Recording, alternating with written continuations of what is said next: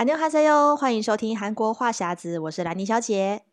我是索尼克。好，今天我们这一集的主题呢是要来分享有关于韩国职场的这个话题。那我们今天 Part One 的部分呢，要先聊我怎么在韩国找到工作的。那首先呢，恭喜索尼克最近在韩国有新职上任，是不是要跟我们分享一下你找工作的心得？哦，谢谢兰妮小姐。其实我刚好是在这个这次疫情的时间，然后。 投履历，然后好不容易就是换了一个新的公司。然后其实韩国找工作的，其实韩国失业率也挺高的，说实在的。然后又又是这个疫情时间，所以呃好不容易找到这样一个工作，想要跟大家分享一下，就是在韩国怎么样找工作。那首先呢，我是在呃韩国主要找工作的找正职工作的两大网站，一个是萨浪命，一个是 Job Korea。嗯、这两个我也有用过啊、呃，有是吧？因为这两个就相当于最大的一零四人力银行那种感觉，对对对对嗯，就几乎所有的公司都会在这两个网站上发布履历，就至少有九成、嗯、对。然后我呢是先写，它上面也是像一零四一样，会有一个呃线上的编辑履历的一个范本，就是你照它的那格式填完以后，它就会自动生成一个履历表。对，然后但是现我记得我那时候刚开始的时候投投了大概三个月啦，都没有都没有任何的消息，嗯，也没有很少人就是来跟我要面试，然后后来才发现，现在韩国除了要求履一般的履历书书以外，他希望你可以做一个作品集，就是你可能用 PowerPoint，然后把你之前做过的一些工作啊整理一下，就是你的作品集整理一下，然后再。上传到那个履历的那个网站，就是随着个人履历给企业看，这样的话，他们比较会找，就是有作品集的这种人来面试。我记得我上传了以后，大概过了一两个礼拜，马上就接到面试的电话。哦，对，然后我就去了很多地方面试，然后呃，好不容易就是找到一间，就是我觉得，哎，薪资就是我可以接受的，然后。感觉工作环境也就是比较轻松一点的工作，然后后来才去，然后就，但是因为我其实我去年年底就已经拿到 offer 了，就是可以可以上班这样，嗯，但是因为我那时候已经先转成 D10 的签证，就是找工作的签证，然后因为外国人的话，你要工作的话，你必须要拿拿到一期就是工作签，就是核发。到你拿到那张卡以后，你才能正式上班，所以我就变成我又等了好久，所以一直到前阵子我才上班这样子。对啊，所以其实还蛮的关系，所以很多的规定都变严格了。对，对变严格，然后就连出入境那边的那个呃办事的人人数也变少了。嗯，就一天可能原本可以办个办个可能两百个，他现在变变只办理一百个人这样子。嗯、哦，我记得兰尼之前也是。来韩国也是拿一期签证，对不对？对，那我的经验呢是算是比较特别啦，因为我这个公司是一个韩国的新创公司。那当时呢，我的老板他是来台湾的时候找我过去韩国工作的，嗯、所以我去韩国之前呢，我没有拿，还没有拿到工作签证，所以我是先持旅游签证到韩国之后呢，才去跑流程去申请。而且呢，因为我们公司的原本呃就有两个外国人，可是他们呢都是。呃，已经在谈韩国大概七八年很久的外国人，所以他们只是在呃，就是换公司去转转一间公司的签证，所以比较不麻烦。但是我们公司呢，我是第一个从无到有，就是要请秘书帮我从从头开始申请，所以就变得有一点麻烦。他也不是很了解整个过程，不知道什么材料子。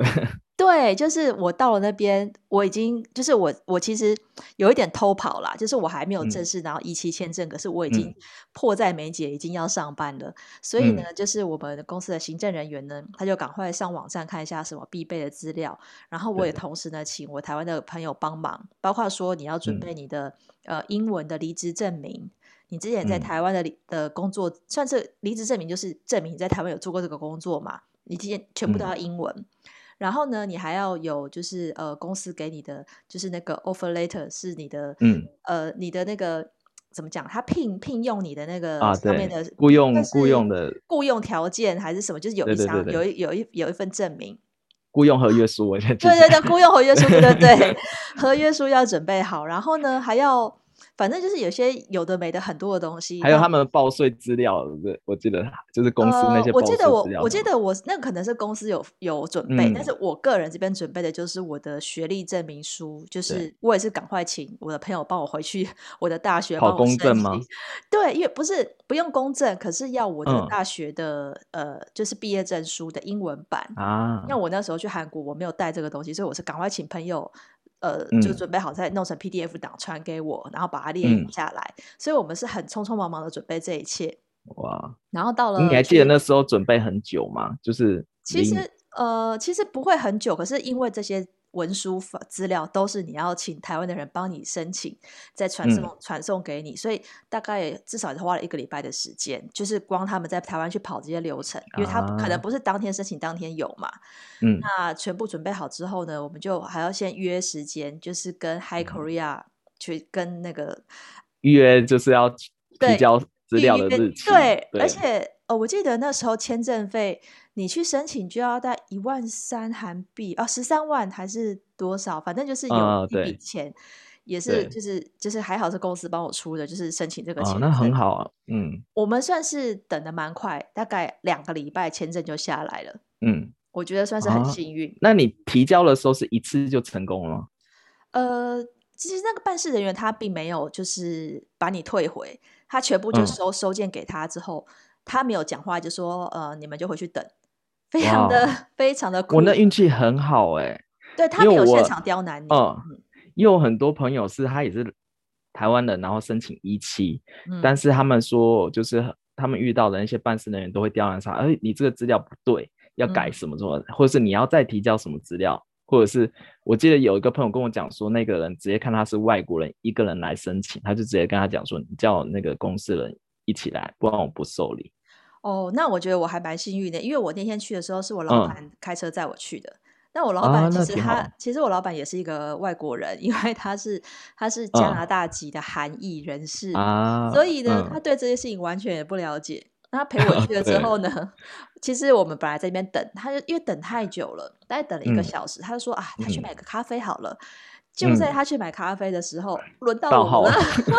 我想说完蛋了，我要自己一个人去面对，我的韩文又不够好，怎么办？嗯，然后我到那边，好险是正在受理的时候，我老板就回来，然后他还很热情的拿了一个咖啡给那个办事人员，就是说啊，这个请你喝，怎样？是很热情。然后那个承办人员完全就是臭脸，他也不想跟你回话，也不、哦、没有谢谢你的咖 啡哦。我想说哇塞，超酷的。然后，但是我老板就是一个很。有点就是热情，所以他就直接给他、嗯、啊，谢谢你啊，要麻烦你了什么这样子。然后我就想说，不知道是不是那个请喝了一杯咖啡有一点作用呢，还是什么？反正那一次就很顺利的完成，他没有推荐，我就觉得谢天谢地。哇，真的好好，因为我像我最近这一次申请的工作签，是我提交的时候，我我已经觉得我算运气很好，因为他没有特别刁难我，但他还叫、嗯、叫我要补件，就是补就是公司介绍资料。嗯，因为我那之前去的时候，我就打一三四五去问说，哎，到底要准备资料？我打了好几次，嗯、然后我已经拿拿到一个详细的资料，但那一三四五就跟我讲说，这只是基本资料，就是你去了以后，那个承办人员想要提交什么资料，必须就要提交给他，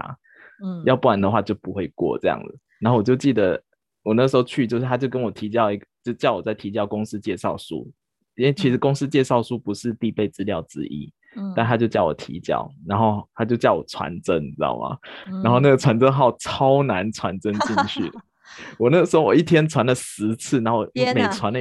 每传了一次，我就打电话去问说：“哎，收到了没？”他说没收到。然后我就再传一次，到他没收到，我就叫叫我女朋友在他们公司也传，然后我自己也传，这样都没收到。嗯、一直到最后最后那个期限，他好不容易才收到我的资料，哦、所以我算是千钧一千钧一发才就是。补补交完资料成功，然后成功收他们收到资料以后，我也差不多在两个礼拜左右就就收到说通过了这样子。哦，那还很还最后还好，最后结果是顺利。对，因为其实外国人真的对，对要在韩国工作，我觉得最难真的就是签证这件事情。对，而且出入境管理所的都就是就是要看运气，就是很有一些我就听听到很多，就是有一些就是比较会就是刁难的。或是服务态度有点就是比较差一点，那就比较。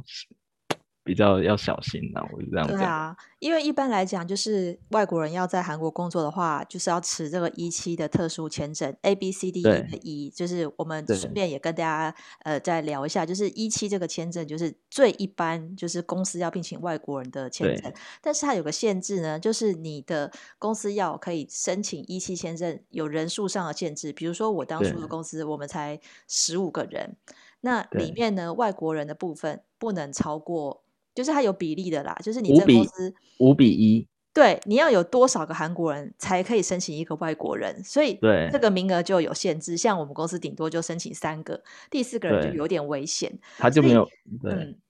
就是他会有，他为了这也无可厚非，因为他要保障本国人的工作权，所以其实你通常都要去跟就是出入境管理局解释说，为什么你们公司非得要用一个外国人来工作？他为什么 有什么特殊的才能是韩国人没有办法办到的？一定要聘请这个人，你要跟他解释。所以你的那个聘用书上面就要写的非常详细，说因为像我记得我那时候上面就写说，因为要开拓呃华语圈的市场，需要一个会讲中文的人，嗯、那我们公司没有这样的人才，不知道。吧吧，就是你一定要强调为什么要用这个外国人 才会比较容易申请过。因为我那时候看他说这个是关键的原原因，就是你必须要写的是他非用你这外国人不可，要不然如果你是印证一个是谁都韩国人都可以取代工作，他就可能就不会给你这个签证。对，因为毕竟。我觉得真的是每一个国家为为了要保护自己本国人的权利，所以他会设下这个限制。嗯、韩国我觉得尤其他们蛮重视这件事情的。那如果说你真的今天没有这个一期的签证，当然也有别的方式有机会到韩国去工作。那最之前呃大家最容易的就是韩国的打工度假签证。其实韩国打工度假签证是最近十年才才有幸，比起什么纽西兰、澳洲都要晚很多。但是它毕竟还是一个呃工作，大家很向往来韩国，然后对，所以它的名额是韩剧追星。嗯，其实它的名额每年都一直增加，哎，到后来最最近一次增加已经到了一次开放六七百个名额吧，然后都是抢破头。对，还要抽号，然后排时间受理的工作。对，因为像我之前。前公司的时候，嗯，我们公司也用了很多那个台湾打工度假。对，然后我们那时候是记得很很早就发布消息，就我们每一次有去，我们就会先上那个台湾的 FB 社，那社团叫什么名字？韩、人营，还有有个韩人营的那个 FB 社团，嗯，然后就会发说，哎，我们现在缺什么工作，嗯、然后或者是呃在。中国呃，在在一个叫做“奋斗在韩国”的一个论坛，哦，对对对，我知道。我们主要就是发这两个地方，然后就会有很多台湾啊、香港啊，或是中国的那个打工度度假或是留学生来应聘那种兼职的工作。所以之后，如果你也想要有有打算要来韩国打工度假的话，就是你不妨就是可以先留意一下这几个这几个网站，嗯、然后。到时候就直接投履，因为通常兼职的部分很多，他是不会那么要求说你韩文一定要多多高多多强多强，就是你可能不会韩文也是可以找到兼职的工作这样。嗯，但刚刚才提到说，就是在韩国要找工作的话，其实呃最主要就是像刚索尼克讲的那两大求职网站嘛，那是不是跟大家介介介绍一下说，如果你要利用这个网站，真的要在韩国找到一份工作，还有什么？就是 Pebble 可以分享给大家。哦，那就是呃，就大家不要，就是尽量多投履历，嗯，因为我自己的经验是，我投大概十封履历才会有一封会回我面试，哦，然后十个面试才会录取，嗯，这个大概十都是十分之一，我自己个人的经验啊，嗯，然后再就是你投完的时候，你一定要随时留意你的手机，哦，就是他会直接打电话跟你约面试。对，因为我记得我那时候，呃，投完以后有一阵子，有一阵子会，诶，接到那种呃韩国的网络电话，因为韩国很多网络电话的那个号码是，诶，零七零还是多少开头了，我有点忘记，就是他那那个开头的我都不接，因为我觉得、哦、觉得诈骗，就觉得应该是诈骗或者广告，因为我接太多了，然后后来发现，诶，奇怪，就是我我那那段时间投履历，哎，有时候会有这电话，我有一天天我就心血血来潮接起来就，就哦是面试这样子，然后我就去这样，然后去面试去韩国面试呢，就是当然你要穿着着都要比较得体一点，就可能男生的话就要穿西装正装这样子去面试，嗯、然后你可能要先练习好说，哎，他们可能会问你什么样的问题，嗯，然后然后去回答这样，然后我记得那时候很多。面试官都会问的问题就是：哎，你以后在这这录取了以后，你打算怎么样去做这这份工作？就你有什么想想法、什么 idea，或者是你对现在目前这间公司是有什么想法？就是他们现在公司做了哪里有什么不好需要改善，那你立马就可以反映出来提提供给那个面试官这样子。哦，对，哎，你那时候面试。的时候，他有没有问你特别的问题？呃，其实因为我我我之前的那家公司，因为老板他是直接跟我已经是朋友了嘛，嗯、所以并没有问我太多这种问题，啊、没有特特别正式的面试。嗯、对，但是我可以分享一下，就是我之前有去过那个、嗯、呃，在韩国的外国人求职博览会，嗯，然后我就也很好奇，就是说，因为他的这个工作。表表明就是他们就是摆明要用外国人的，所以我本来想说，那、嗯、这样子的话几率比较高吧，因为就可以撇除掉跟韩国本地人的竞争。嗯，那我去了现场呢，我发现蛮多都是，的确是你看到各色人种都有，就是很多、嗯、很多就是外国脸孔。那我到了几个摊位去问，其中有一家它是化妆品公司，哎，那那家好多人排队哦，嗯、然后我就跟、啊、他应该是总经理直接在现场，就直接那个摊位就是跟你短暂的面试一下。然后都是用、嗯、有又呃有讲韩文也有讲英文，因为他们就是想做一个 global 的 marketing，就全球性的，嗯、所以他们也希望说，就是你韩文不用很好，可是你可以讲英文沟通这样子。嗯嗯。所以我就短暂跟那个总经理大概聊了一下，就诶好像他他可能对你也蛮有兴趣这样子，但是他就是问一些很很基础的，比如说他觉得说，诶那你觉得如果要做这个化妆品行销啊，你要你会用什么策略？然后什么什么，嗯、就是。部分还是比较跟工作相关的，我觉得有可能是因为在那个场合，他没有办法太深入的聊一些你的背景，或是一些跟工作以外的那种人格测试的这种问题，所以他都是 focus 在工作上。所以其实我觉得这个这个这个可能是比较不一样的例子，因为这些公司它原本就是要进军到，就是不是只是 focus 在韩国市场，为为外国人设计的，所以他的问题走向会比较是一个。比较开放性，就是希望你有国际视野。然后我就看到，其实蛮多人，就是呃，他们感觉都是在韩国当地留学的那一种，可能是念研究所或是念大学，嗯、所以、嗯、看起来都都是一些很很年轻的人，也有可能还是在学生就去那边面试这样子。嗯，所以你是去就是博览会那种很就比较开放性的场所。对，因为我觉得这个这个，因为它摊位很多嘛，所以我就觉得好像机会比较大。嗯、就是我记得那时候还有韩国一个卖、啊、卖电锅一个蛮大的牌子，也在那边征才，哦、所以是会有一些大企业也在那边想要。哇，那挺好。我觉得是因为大企业它也有有能力，有有那个名额可以请得起外国人，所以。在在这种，因为这种求职博览会，它一年就是一次而已，就是在 COEX 那边举办，嗯、所以我那时候就看到讯息之后，我就觉得，哎、嗯，那一定要去看看。所以我那次去，嗯、的确我也是穿的比较，就穿一个套装，然后准备，哦，我还先准备了好几份纸本的履历印出来，嗯、然后在那边，而且我发现韩国履历他也有蛮重视，他是希望你有贴一个照片。嗯，对，他是会 他会看，对，他会看你的。长相，我觉得这个对韩国人是蛮重要的，他都要求你的履历上一定要贴照片，然后连所以像韩国证件照都要修。对对对，他现场也有也有一个摊位是专门帮你拍那个证件照的。嗯、哇，我那时候是第一次看到韩式证件，就发现哇，拍的真的很漂亮。哦，哎，那你记得你那时候去面试的时候，他有跟你讲说他们是要分梯次嘛？就是假如说他们有三叉的面试，就是今天这个是人事主管面试完，哦、然后再是就是。职职员面试、任职员面试，然后再是老板面试。因为比较大的公司，哦，啊，因为像我在投履历的时候，他们有些公司在他在求职网站上就会写说，这次这个职位必须要通过几关才能拿到这个工作。嗯，对。然后通常是大公司的话会有三关，嗯，然后如果是小公司的话，可能一关就是就通过这样子。那他都通常都问什么样的问题？每一关问不一样的问题吗？每关会不一样。就像我之前有去一间比较大的公司，它是两关而已。它一关人是人事主管面试，他会看你之前的履历，就是你在之前工作是工作什么内容啊。然后因为我之前是在就是观光业嘛，然后后来去另外一间公司面试，它是就运输业，嗯，就是快。呃，快递业之类的，国际快递很有名的公司，然后他就问我说：“那你怎么会想要转转转到这个地方工作？嗯、然后，那如果之后 Corona 结束以后，你会不会又再回原公司，或者是又再回原厂？”哦、他就会就是问你，就是一些相关你的人事经历的问题。嗯嗯，然后再来到主管，他就可能问你说，就是你对公司的想法或者什么什么规划之类的。但是。如果你我个人觉得，如果你到他们公司去面试的话，有一点很重要，就是你要看他们工作环境。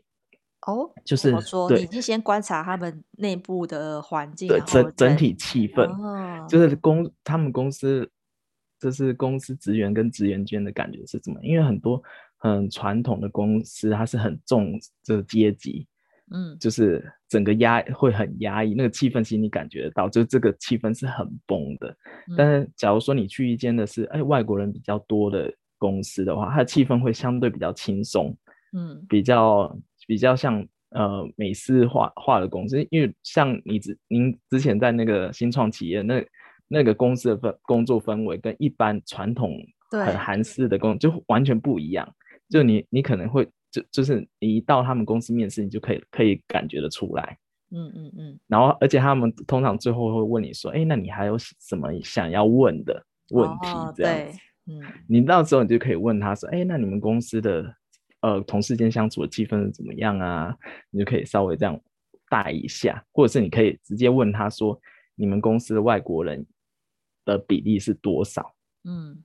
因为我那时候去就很很有。很有意思的是，因为其实就像刚才前面讲的，很多韩国公司他不知道他自己能不能发一期这个签证给外国人，对对对，他就先找你来面试，然后没有管签证的部分。对，对我好几次去了，他很多就是，哎、欸，你哪时候可以上班？然后最后我就跟他确认一下，他们公司其实没有办法发一期。那我觉得这个可能第一题就要问说，请问你们公司可以发一期？对，我那时候已经面试完，他已经跟我聊说，哎，那你上班日期怎么样？然后。有的有的，我就问他说：“哎，你们公司外国人比重重占多少？”他们说：“啊，他们有六十趴都是外国人。”那我心里想说：“那这样不是根本就没有办法给一期然后我就问他说：“那你确定能给外国人工作签吗？”就他有的还回答说他可以，哦，就他根本不知道，他只能请 F 签的外国人啊。但是但是他我问的是，因为我要拿一期嘛，但是他们就是跟我讲说他可以请外国人。因为他根本不知道一期的那些细则的工作，对对的条件，所以你这时候你就可以先问他说：“哎，你们外外国人的员工在你们公司的比比重是多少？”如果他跟你讲的是比较高的话，那他可能是没有办法发一期签证给你，因为他过不了五比一。这个我记得我在那个外国人求职博览会也有遇到这件事情，因为我曾经有想说，哎、嗯，那我如果去那边找一个教中文的工作，因为有一些中文补习班嘛，他需要会讲中文的人，嗯、那就可以去应征。对结果呢，对方那个摊位的人直接跟我讲说，那你有 F F 签证吗？就是，我就问他说：“你们是发什么样的签证？”就先问了，他们每一个都是要 F 签证，就是你在当地有居留权。对他，他就是，他就摆明了不帮你申请签证，你要自备签证才可以来做这份工作。所以我当时就也在那个博览会就意识到说啊，这个签证这件事情真的很重要，因为毕竟像我们拿的 E7 签证，它是跟着公公司一起的，它是绑公司的，也就是说，你今天离开这家公司，你一离职。你就不会有这个签证。那照规定，基本上是呃，我记得好像是有个缓冲期，哦，对对对，大概三十天内，你你你就没有这个签证，你可能就要离境了。所以其实是那个、嗯、那个对。对对，工作人来讲，对外国人来讲是蛮没有保障的。就是这家公司今天不要你的话，你就会立刻失去这个签证，你甚至也没有办法待在韩国。所以那时候我是赶快再去申请的另外一个找工作签证，是第一时、嗯、一次就可以呃申请，半年，半年然后可以最多延长到两年嘛，所以它是让你有一个缓冲的时间，可以继续待在韩国，合法的待在韩国，然后继续找工作。但是那时候的确你就意识到说啊，我果然是一个外国人啊，因为我必须要有签证才可以留在这边上班。那你跟那些本地的韩国人比起来，你就是处于劣势的状态，因为你要找一家公司，他还能再给你一个一期签证，也不是那么容易。对。而且还有一个，就是除了刚才说的五比一，就是他其实年薪也有要求。如果要拿 ET 的钱，年薪有要求。因为我之前去面试很多公司，因为现在 Corona 的关系，他就开的薪水可能就没有那么多，他可能年薪只给两千八。嗯嗯嗯。然后，但他说他们公司，他们公司人数够，也能发签发发签证这样子。但我心想，两千八根本没有办法发到 E7。哦，所以我那时候后来就很委婉的拒绝他说，哦，就是不好意思，就是出入境那边规定已经变严了，因为他这个这个的那个年薪限制会每年稍微往上调一点，嗯，所以就是变成你你如果真的打算来韩国这边找正职工作的时候，如果你又是要拿一期签证的话，我建议大家可以先打一三四五，就是韩国出入境的电话，先去问一下，哎，现在申请一期需要什么样的薪资条件，或者是。就是五比一的那个条件，是不是还有这这这样子的规定？如果有的话，就是你去面试的时候，你一定要他如果跟你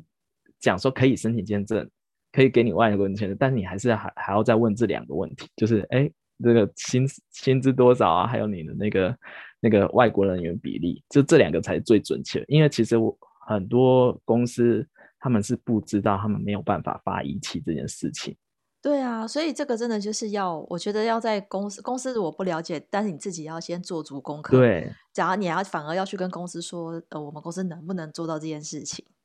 对，因为我最近也在网络上看到有一些人，他们说他们已经去那公司面呃实习了，就实习期结束以后、嗯、要转正正正职的签证，就一期的签证的时候，发现转不了，所以他就白忙了一个实习、哦、实习。期间他三个月六个月全部都白忙了，好可惜、哦。所以我就觉得，对，我就觉得很可惜，而且他也浪费了他的那个低时的那个、哦、那个经历，因为低时是可以找工作可以报实习的，嗯嗯。但是他就是实习完以后，他已经就哎，公司说哎，你可以换正职了，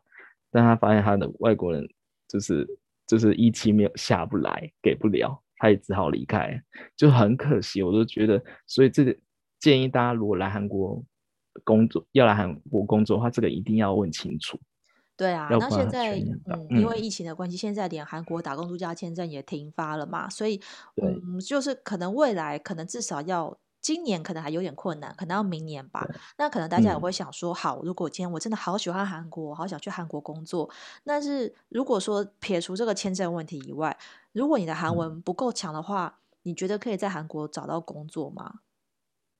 我觉得，我觉得可以。我觉得像兰妮也觉得应该是可以吧。就是，但但是，我觉得一个先决条件是你你英文要好，就另外一个语言要很好。嗯，就是你至少一定要可以跟老板可以沟通。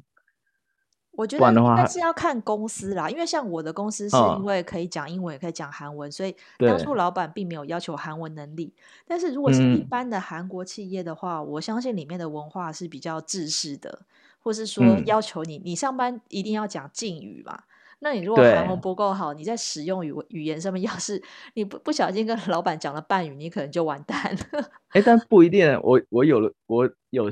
的老板，就是我现在的老板，跟我以前老板还可以忍受外国人就是讲半语哦，就是要看老板，但是。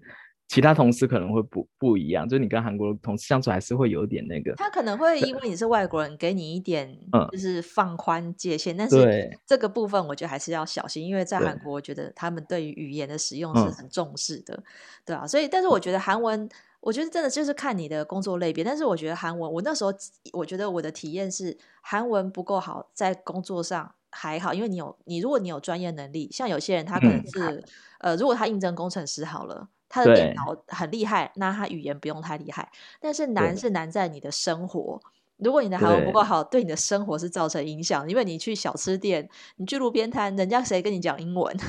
所以就基基本生活的韩文都还是要够。就是你韩文至少要一二级吧，可能到中级是比较刚好。那你至少要有基础的语言能力，你你你的生活才不会。有一些困扰。你可能像你的大楼管理员要跟你，你连什么电梯里面的公告都看不懂，会造成你的生活很大的不便。嗯、所以我觉得，如果是你觉得韩文不够好，这是可以增强的，因为你人到了韩国，嗯、韩文一定会进步。所以这个部分我觉得可以加强。就是，哎，但我分享，我是分享一个很有趣的那个求职的经验，嗯、就是我有个朋友，他后来在韩国的 YTN 的新闻台上班，嗯，然后他那时候找了这份工作之前，他的韩文也没有到非常好，然后那时候我就想说，哎呀，新闻台怎么怎么进？而且那间很有名嘛，那间新闻台很有名，然后我就问他怎么怎么进去，他说他完全讲英文，而且他是在那个呃。美国那边去做面试的，嗯，好像那时候 YTN 在美国有个类似求职的活动还是什么，他在那边美国面试完以后来韩国上班，然后就说他上班以后全讲英文，然后说韩国同事都不太敢惹他，因为他就是韩国人，英文英文可能讲不过他吧，所以他就反而他那时候良心建议我说，英文真的还蛮重要，就是如果你在。韩国会讲英文又会讲韩文是最好的，因为我觉得韩国其实韩国本地也已经有很多很强的人了。如果一个韩国人他的英文也很好，他的中文也很好，那你根本就没有优势可以打败他。就是回到我们前面讲的，你一定要是说服你要拿到这个签证，就要说服对方说说服那个出入境管理局说，为什么公司要找一个外国人。来取代韩国人的工作，我觉得大家一定要先找出自己的优势，就是好，我可能是电脑很厉害，嗯、我可能是某项的专业是韩国人无法取代，就是你自己也要先找到你的专长，可以去说服公司跟说服出入境管理局。对，我觉得这个就是最、嗯、最前提，要不然人家找你来工作，那就是这个，因为这个跟你的关签证是息息相关的嘛，所以找出自己可以取代韩国人的优势，这一点我觉得是最重要的。对，那基本上要补充给大家。没有没有没有，就是刚才大家讲说，其实你有时候要对自己有有点信心。嗯，因为我看好多人就想说，我自己韩文可能没有到六级，然后就不敢投履历。因为其实有些我后来发现，其实有一些韩国公司，他不一定会要求你一定要到韩韩文是非常好。但是假如说你是符合他们需要的人才，就是还是有机会，就是可以在韩国就是拿到正职的工作。对啊，所以我们今天先初步跟大家呃分享一下怎么样在韩国找到工作。那我们的经历可能也可以带给你一些分享。那之后呢，嗯、因为韩国职场实在太多可以聊了，我们之后呢，在别别集呢也会跟大家透露一下。到底在韩国公司上班是什么样的感觉？真的像想象的那么好吗？还是有一些就是嗯一些小小小心酸的地方的部分？对，跟大家分享。那我们今天这一集的韩国话匣子就到这边。那如果喜欢我们的节目的话，呃，请大家可以订阅啊啊，然后给我们好的评分。那如果平常想要注意韩国的消息呢，可以注意我们的粉砖，我的是 Hello Lenny 兰妮小姐，还有索尼克的玩转韩国，都会提供最新的韩国资讯。那今天节目就到这边喽，下次再见，拜拜嗯，拜拜。